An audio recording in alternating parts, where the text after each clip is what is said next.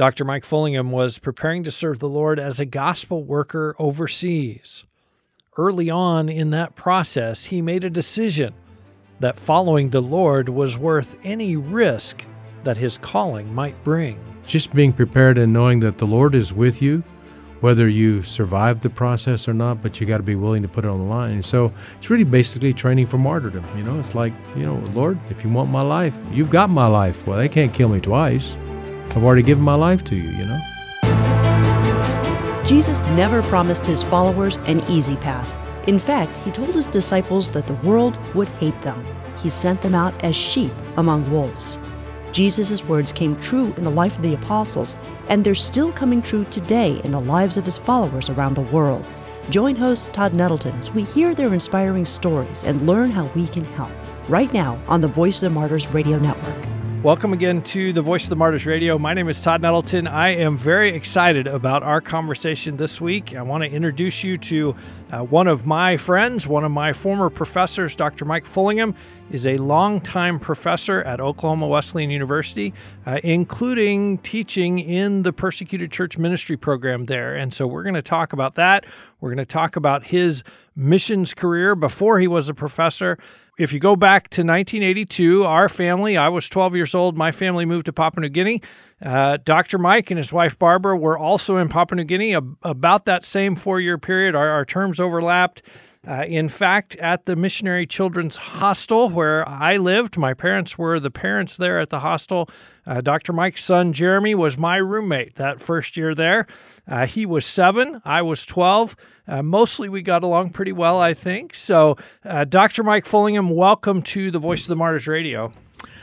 Thank you very much. I have great memories of when you and your family arrived in the highlands of Papua New Guinea. It's been a few years. It's been ago. a long time ago. Yeah, a, little bit has happened since yeah, then. Yeah. Let's go back to the very beginning because we have people listening to this who are serving right now in gospel service overseas.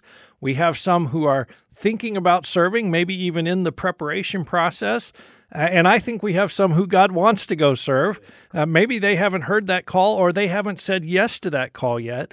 Let's talk about that call in your life. And how did you hear that call? How did you make that decision? Okay, I'm going to pack up and leave America. And, and, the Bible talks about the ends of the earth.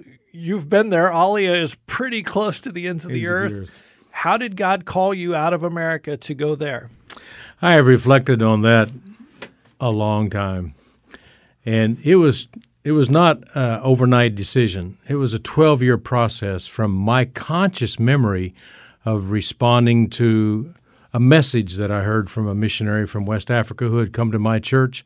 I was in the ninth grade. Uh, Paul Decker, who had been a missionary in Sierra Leone, West Africa, was speaking at my home church, and he used Jeremiah 5:19 as a text.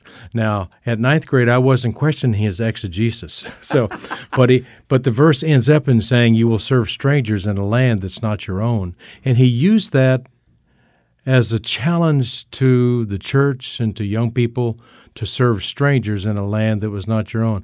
And I have to admit, Todd, God grabbed my heart at ninth grade, and that's when I I made a conscious decision. Whatever I do, I need to I need to do well to serve God in a land that's not my own. Okay. Wow. That was ninth grade. Well, four years later, I find myself at a precursor of Oklahoma Wesleyan University, West, uh, Miltonvale Wesleyan College, Four years later, that same missionary was on furlough again, and he got the circuit where he came to the school and, and spoke. And I responded as a freshman in college. Yes, Lord, that's exactly what I'm doing. I, I, I will be I will be doing just that. And that was like that's 1967 when that was, and, and a few years later, I find myself in Papua New Guinea and and and uh, serving the Lord. And of course, there's a lot of preparation prior to that, from college to grad school and on.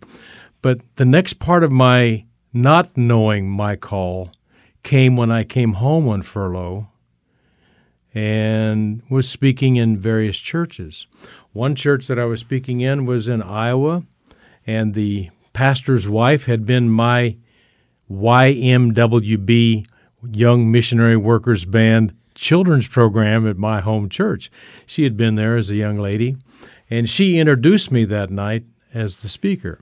And she talked about being the youth pastor's wife and having in charge of children's program. She said there was this young boy in, in, in the church that we had those little short pews in the basement of our church, and he was over top of those pews and underneath those around. you might call him an overactive boy. And when I would share the missionary story, he came right to that front pew and sat and listened very carefully. Wow. That's our speaker tonight. It's like, okay, I'm a little embarrassed stand up being a hyperactive, overactive kid, but it stuck in my heart. Something Something have, was there. Something even, must have grabbed my heart Yep. as a young boy that I'm listening. Well, on that same furlough, I, I was speaking in another church in Indiana this time, and one of the one of the staff members of uh, Global Partners, it was called Wesleyan World Missions then, one of the staff members introduced me that night as a speaker. And I, I guess I should get used to how people are going to introduce me, but anyway, he, he, he talked about a woman, a mother in Oklahoma who sent money to Global Partners or Wesleyan World Missions and said, all that she said was, My son is going to be a missionary. Month after month, month after month, year after year. He said, Finally, I wrote back to this lady back in Oklahoma and said, Ma'am, we don't know your son. We have no. We've never heard this name before. He hasn't applied or anything like that. What, what are we going to do with this money if he doesn't become a missionary? He said, This woman wrote back a very short note and said, What I've given to God, I've given. Then he turned to me and he said, That's our speaker tonight. That's the first time I'd ever heard that about my mother. Wow. And I have no idea what my mother saw that I'm consciously not aware of, that she would be prompted to start sending money. Okay, so that's kind of, I mean, I have a conscious awareness. Obviously, there is this other component that other people saw something in me. And then the more I've reflected on my own experience, I'm going to take you way back to when I was a little boy. I grew up during Jim Crow law days in Oklahoma. So I'm not the youngest person around here. But I remember the racism. Our, our, our hometown had two black schools, one uh, high school, Booker T. Washington High School, and then we had a grade school, George Washington and Carver. And before the 57 mandate to integrate schools, I would have been in school at that point, about 1954. I would have been in first grade. And they didn't have enough black teachers at the grade school. So the kids on my side of town, you know how there used to be really segregated, strong segregated areas in hometown. We had one on the southeast part of town and another in the northwest. And I live close to the northwest, about three blocks away from that proverbial road that separated black and white. I didn't see color. My little friend went to my grade school because they didn't have the grade school open for him. So here I am in first grade, and it never occurred to me that I should not be a friend, you know? And when I saw my son playing with his friends in Papua New Guinea, it was like my childhood coming back to me. Yeah, that's right. There's something right about this that he can play with his friends in a Papua New Guinean village, and he's white and they're black. I tell that story to say, I wonder if the heart of a missionary, the call, began at at, a, at an age very where- young age. at a very young age that I did not see difference. That these are my that's my friend. We're talking this week on Voice of the Martyrs Radio with Dr. Mike Fullingim. He is a longtime professor at training future missionaries at Oklahoma Wesleyan University. Dr. Mike, how did you then go from from sort of what I will say general missionary service to really narrowing in on linguistics and translation and studying the language and was that kind of a natural bent of yours anyway or did something happen that that kind of focused you in that direction Wow, wow, that's a great question. Well, ninth grade, as I said, that's when I started my emotional, mental, and spiritual preparation. I read every book that I could on I, from the series Jungle Doctor book series. I, I had envisioned myself being a medical doctor, making a difference in the lives for the people. But it's interesting that while I was in high school, I took Latin Well, a little did I know the Latin would be like a precursor to a linguistic study because you're learning a dead language, but you're learning to analyze grammar and context and all that kind of stuff. And so when I went on to college, there was no such thing as mission classes. You know, you just studied to be a pastor or something. But when I transferred to Southern Nazarene University, there was a Nazarene missionary that had was had left the field from Korea, and he was taking courses in cultural anthropology at the University of Oklahoma. In fact, he was working on his doctorate. And man, did he turn me on to the social sciences about learning cognitively about other cultures. And then one day he makes the comment in class. He said, I've run across a group of people down here at the University of Oklahoma that call themselves the Summer Institute of Linguistics, which is the academic branch of Wycliffe Bible Right. Translators. Yeah. And so he made the comment in class, in one of our mission classes, that if you guys are really serious about missions, you're going to need some linguistics. So I found a way when I was pastoring uh, our uh, a church in Oklahoma City before ever going to New Guinea.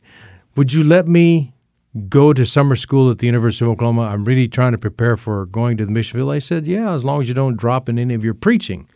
Well, I started taking linguistics. A little, man, I was not a bad student at school, but linguistics ate my lunch. okay. It, was so esoteric, uh, jargon, lots of language that you can look up in a dictionary, and that word's not even in the dictionary because it's something specialized about language. And I was confused for about six weeks into that 10 week program. And, I, and that was putting doubt in me that I could ever be a missionary if I can't understand linguistics. And I just prayed one night, Lord, you've got to help me. I've never had difficulty in school.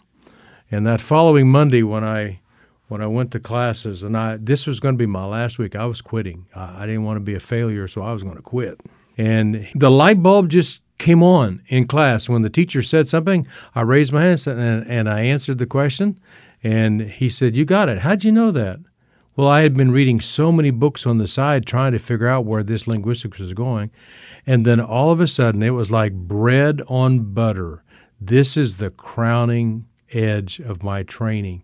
Without without language learning, you don't last long in the field. And I think of us as we pray for gospel workers Yes. right now. Yes. That's one of the things we can pray. Lord, turn on the language for Turn on the language thing because if they get through four years without being somewhat fluent, I'm going to say it, it's got to be at least a level three out of level five. Level five would be fluent, native speaker, make jokes. That's your highest level of language learning when you can make jokes. But if you get to a level three, if you don't get to there, most likely you won't return because it's embarrassing. How long you been here?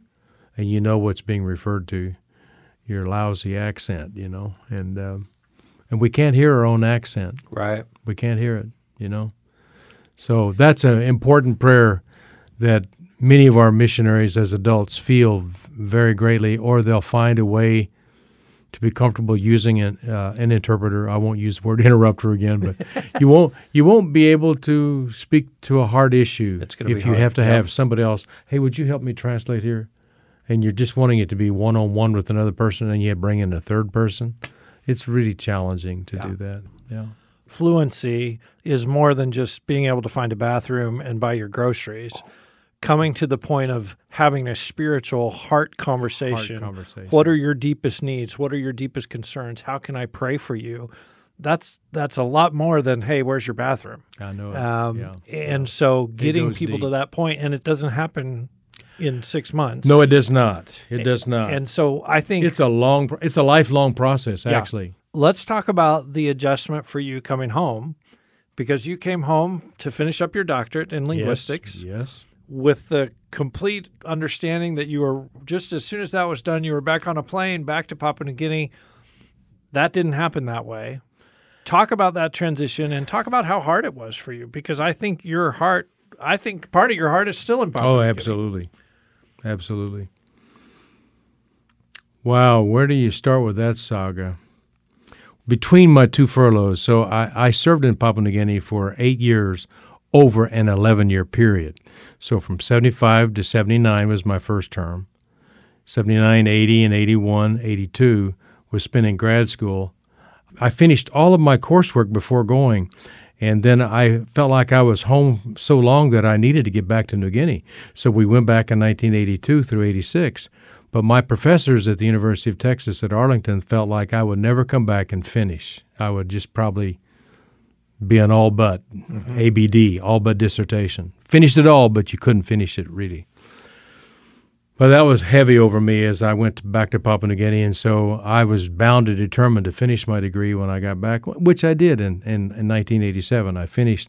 And then when the word got around to some of our Christian universities that I had finished a PhD in linguistics and anthropology, and, and all of a sudden I started getting all kinds of calls about, hey, would you come and interview for a job? We were waiting during that semester because – transitions are really difficult on missionary kids. They are. And I did not want to come back. If I had left to go to New Guinea the moment I finished the dissertation, we would have come back in four years when Jeremy was a senior, and he would have graduated people he didn't even know anything about. I wanted to. It was hard on my oldest. Always changing and finding new friends. So I waited a year intensely, like took a, an extra gap year and that's when all these calls came in. It's like, I am not applying for any position. What is going on here? Because, number one, all of these colleges were Christian universities. I'm doing God's call. Mm-hmm. Going back to New Guinea is part of God's work. Well, which one of these God's works do I do I do? It was the most confusing time of my life. Well, I took a, a one year job at Oklahoma Wesleyan University. I said, okay, okay, I'll help out. I'll help out a year. And during that year, it's like I, I read a, I read one of Dwight L. Moody's statements about it's better to train 10 people than to do the work of 10 people. Well, that didn't help me out too much, but I was still wanting to head back to New Guinea. By waiting that year, then we could have gone back over, and then my son would have graduated there, and right. we would have been a proper transitional year. But the Lord had us stay the next year and the next year. And I still left my my possessions in Papua New Guinea.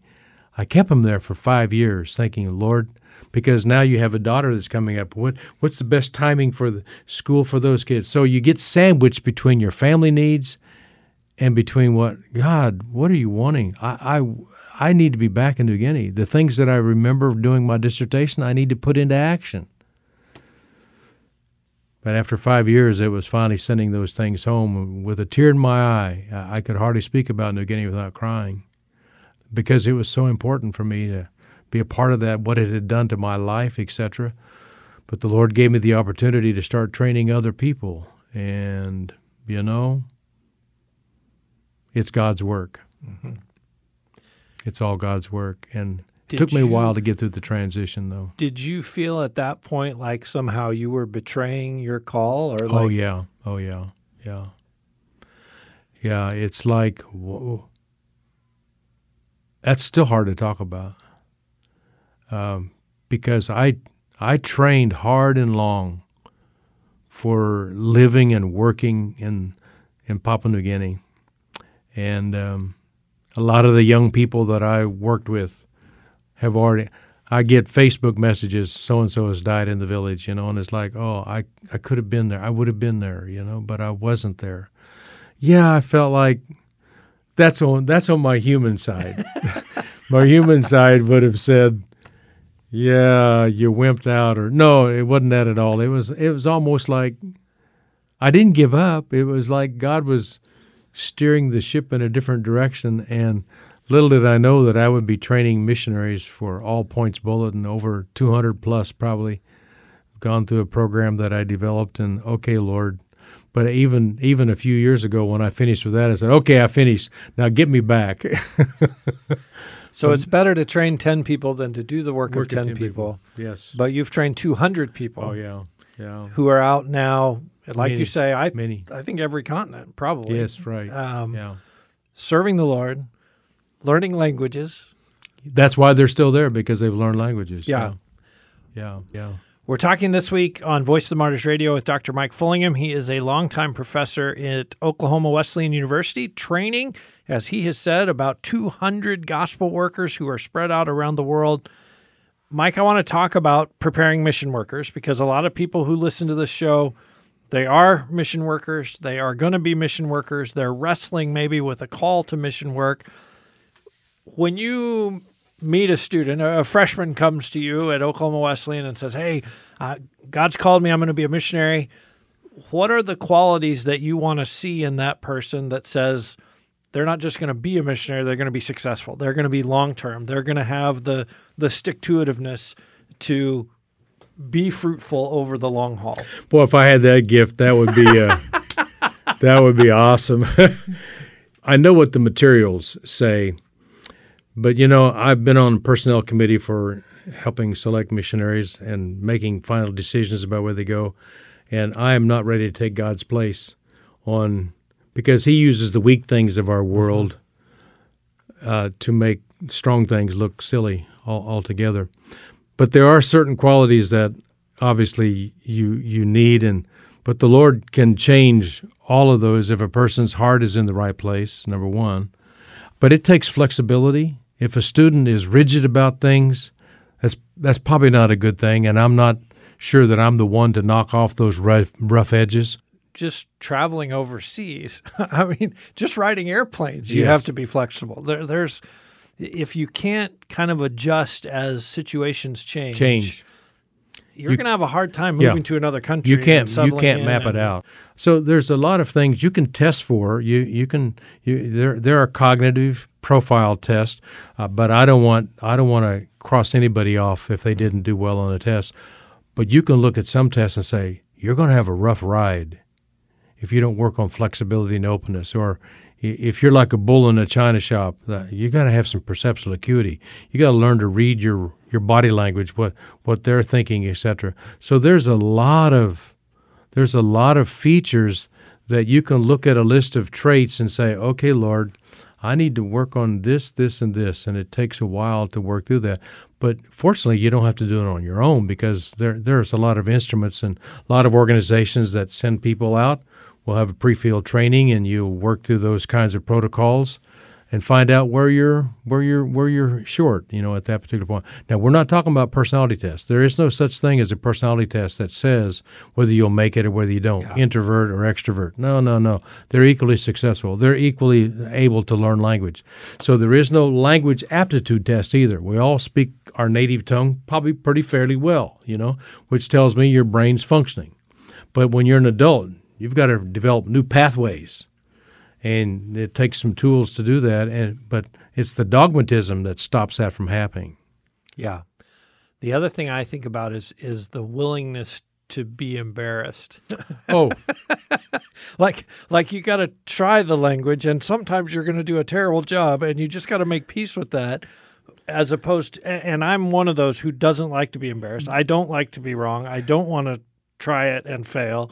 I want to wait till I have it down and then I'll try it. yeah. But that's a real no, no. handicap. No, no, yeah. Language learn has to be a game. It's fun to play. You don't expect to do it well the first time, but keep trying, keep trying.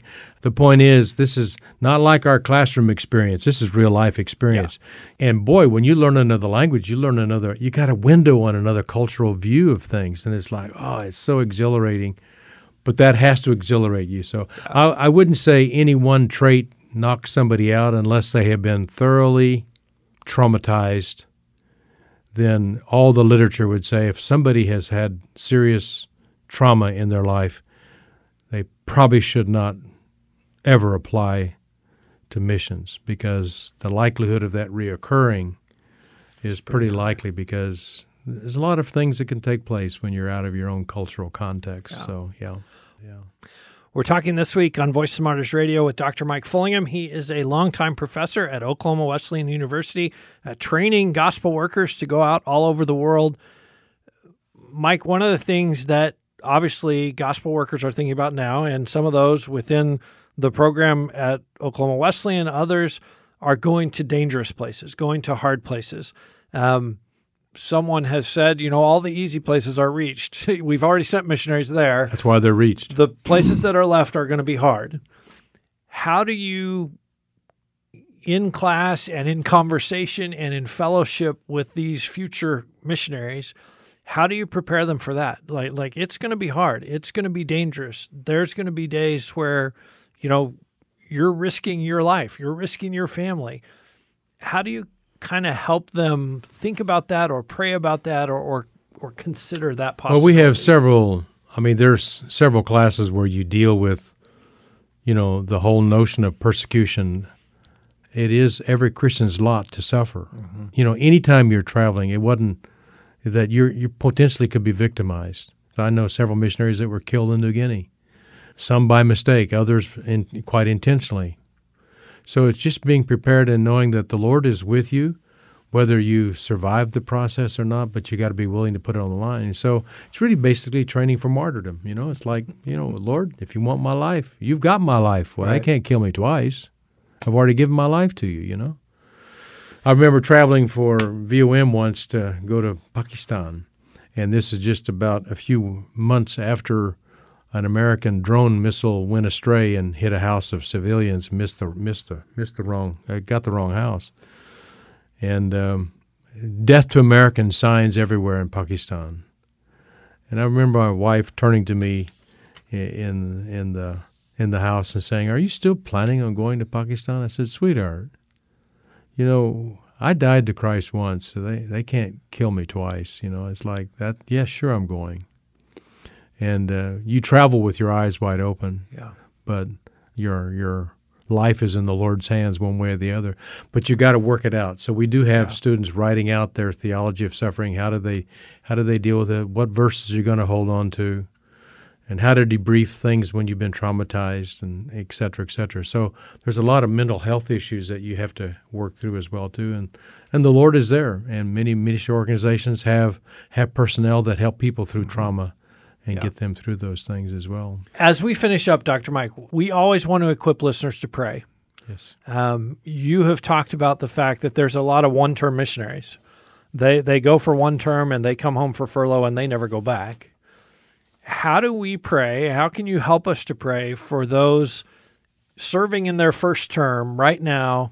They're they're running headlong into culture shock and they're in the depths of trying to learn language and feeling like a failure and maybe their kids are having a hard time adjusting oh, yeah. to oh, the yeah. school and a new language and a new everything.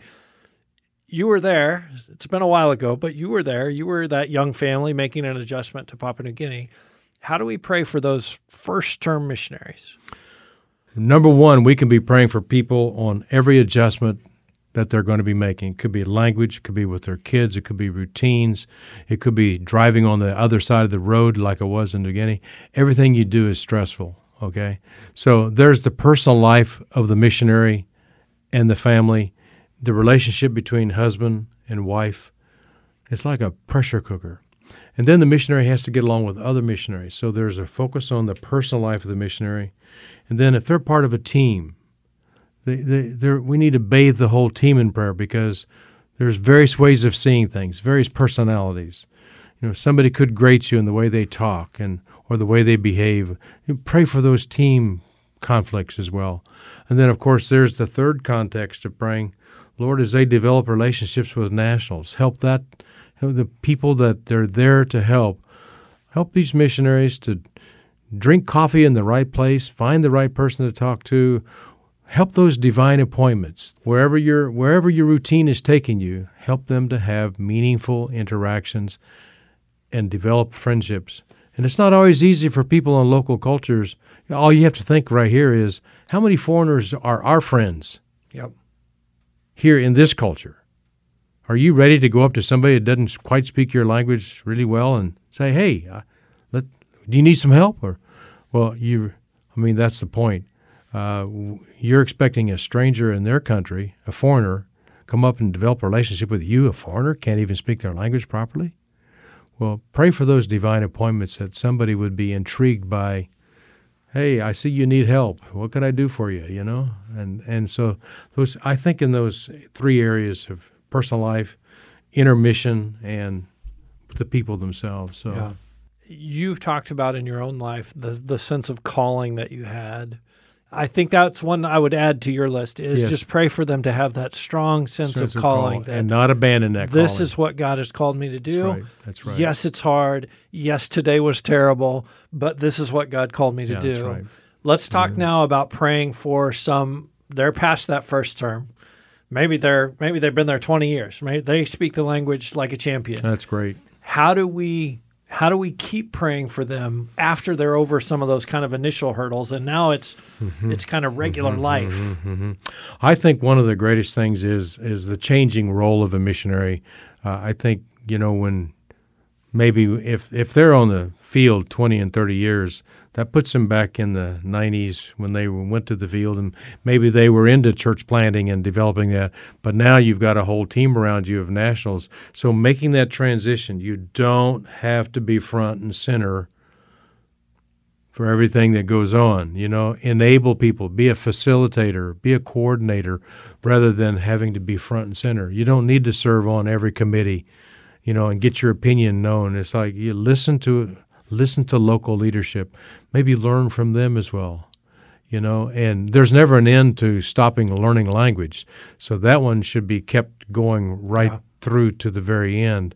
That's why I'm sad because I've lost part of my New Guinea language because I've not had anybody to talk to. But for missionaries, they should be keep right on going. And, and but that changing role is very significant.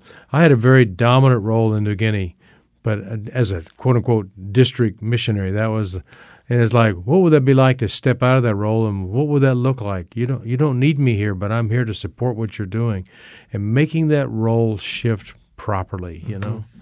So that the I, I think back to the D.L. Moody quote. Yes. Instead of doing the work of ten people, now think about training ten train, people train and people. Yeah. take and, your place. And who are the people that that you're passing this on to? That's right. Right. And you know, ideally they're local people. They're, yes, they're absolutely. Well, there has there. to be local people. Yeah, has to be. Yeah. So, yeah. I I appreciate that. And then let's talk one more prayer request. Those in leadership, you've been a part of of choosing missionaries or or helping through that selection process. Those in leadership who are sending out, they're they're recruiting. They're trying to find people they're that God is calling. Find, yes, mm-hmm. they're sending people, and sometimes they're sending people to really difficult, really hard places. Um, how do we pray for those who are in leadership over the mission organizations that we pray for and that we support?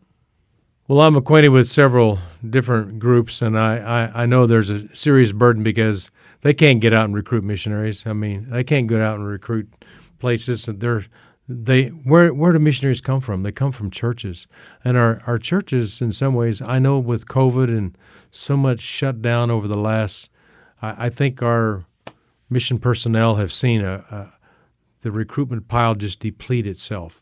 People not wanting to go where it's where you could be killed, where you could die because of lack of medical care or whatever.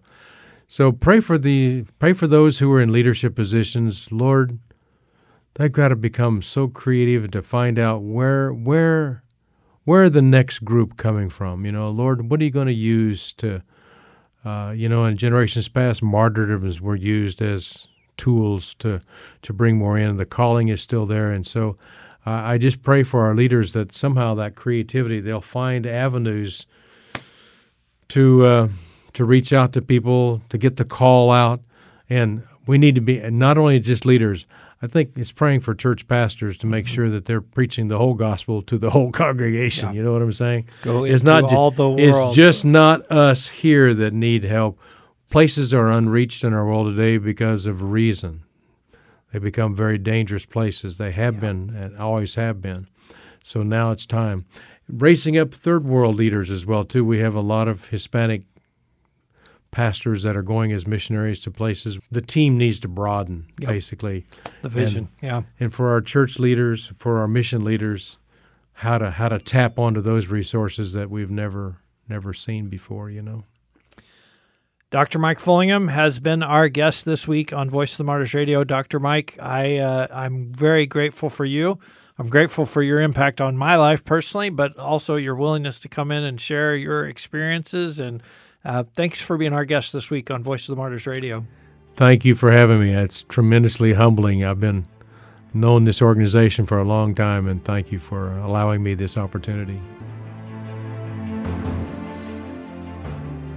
Thank you for listening this week to the Voice of the Martyrs Radio. If you haven't already done so, be sure to subscribe to the free Voice of the Martyrs magazine just come to vomradio.net, click on the free magazine link at the top of the page. We would love to send that to you. Also, I'd appreciate it if you would take a few moments to rate and review this podcast wherever you're listening. That's a great way to help us reach new listeners with the stories of our persecuted brothers and sisters.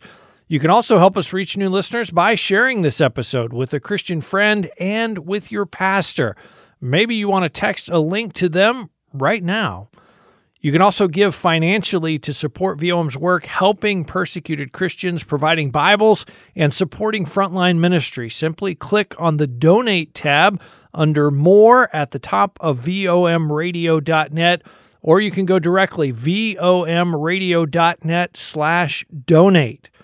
Thank you for taking the time to listen this week. I hope you'll join our conversation again next week to hear more stories of the faithfulness of persecuted Christians and the amazing things God is doing in hostile and restricted nations right here on the Voice of the Martyrs podcast network.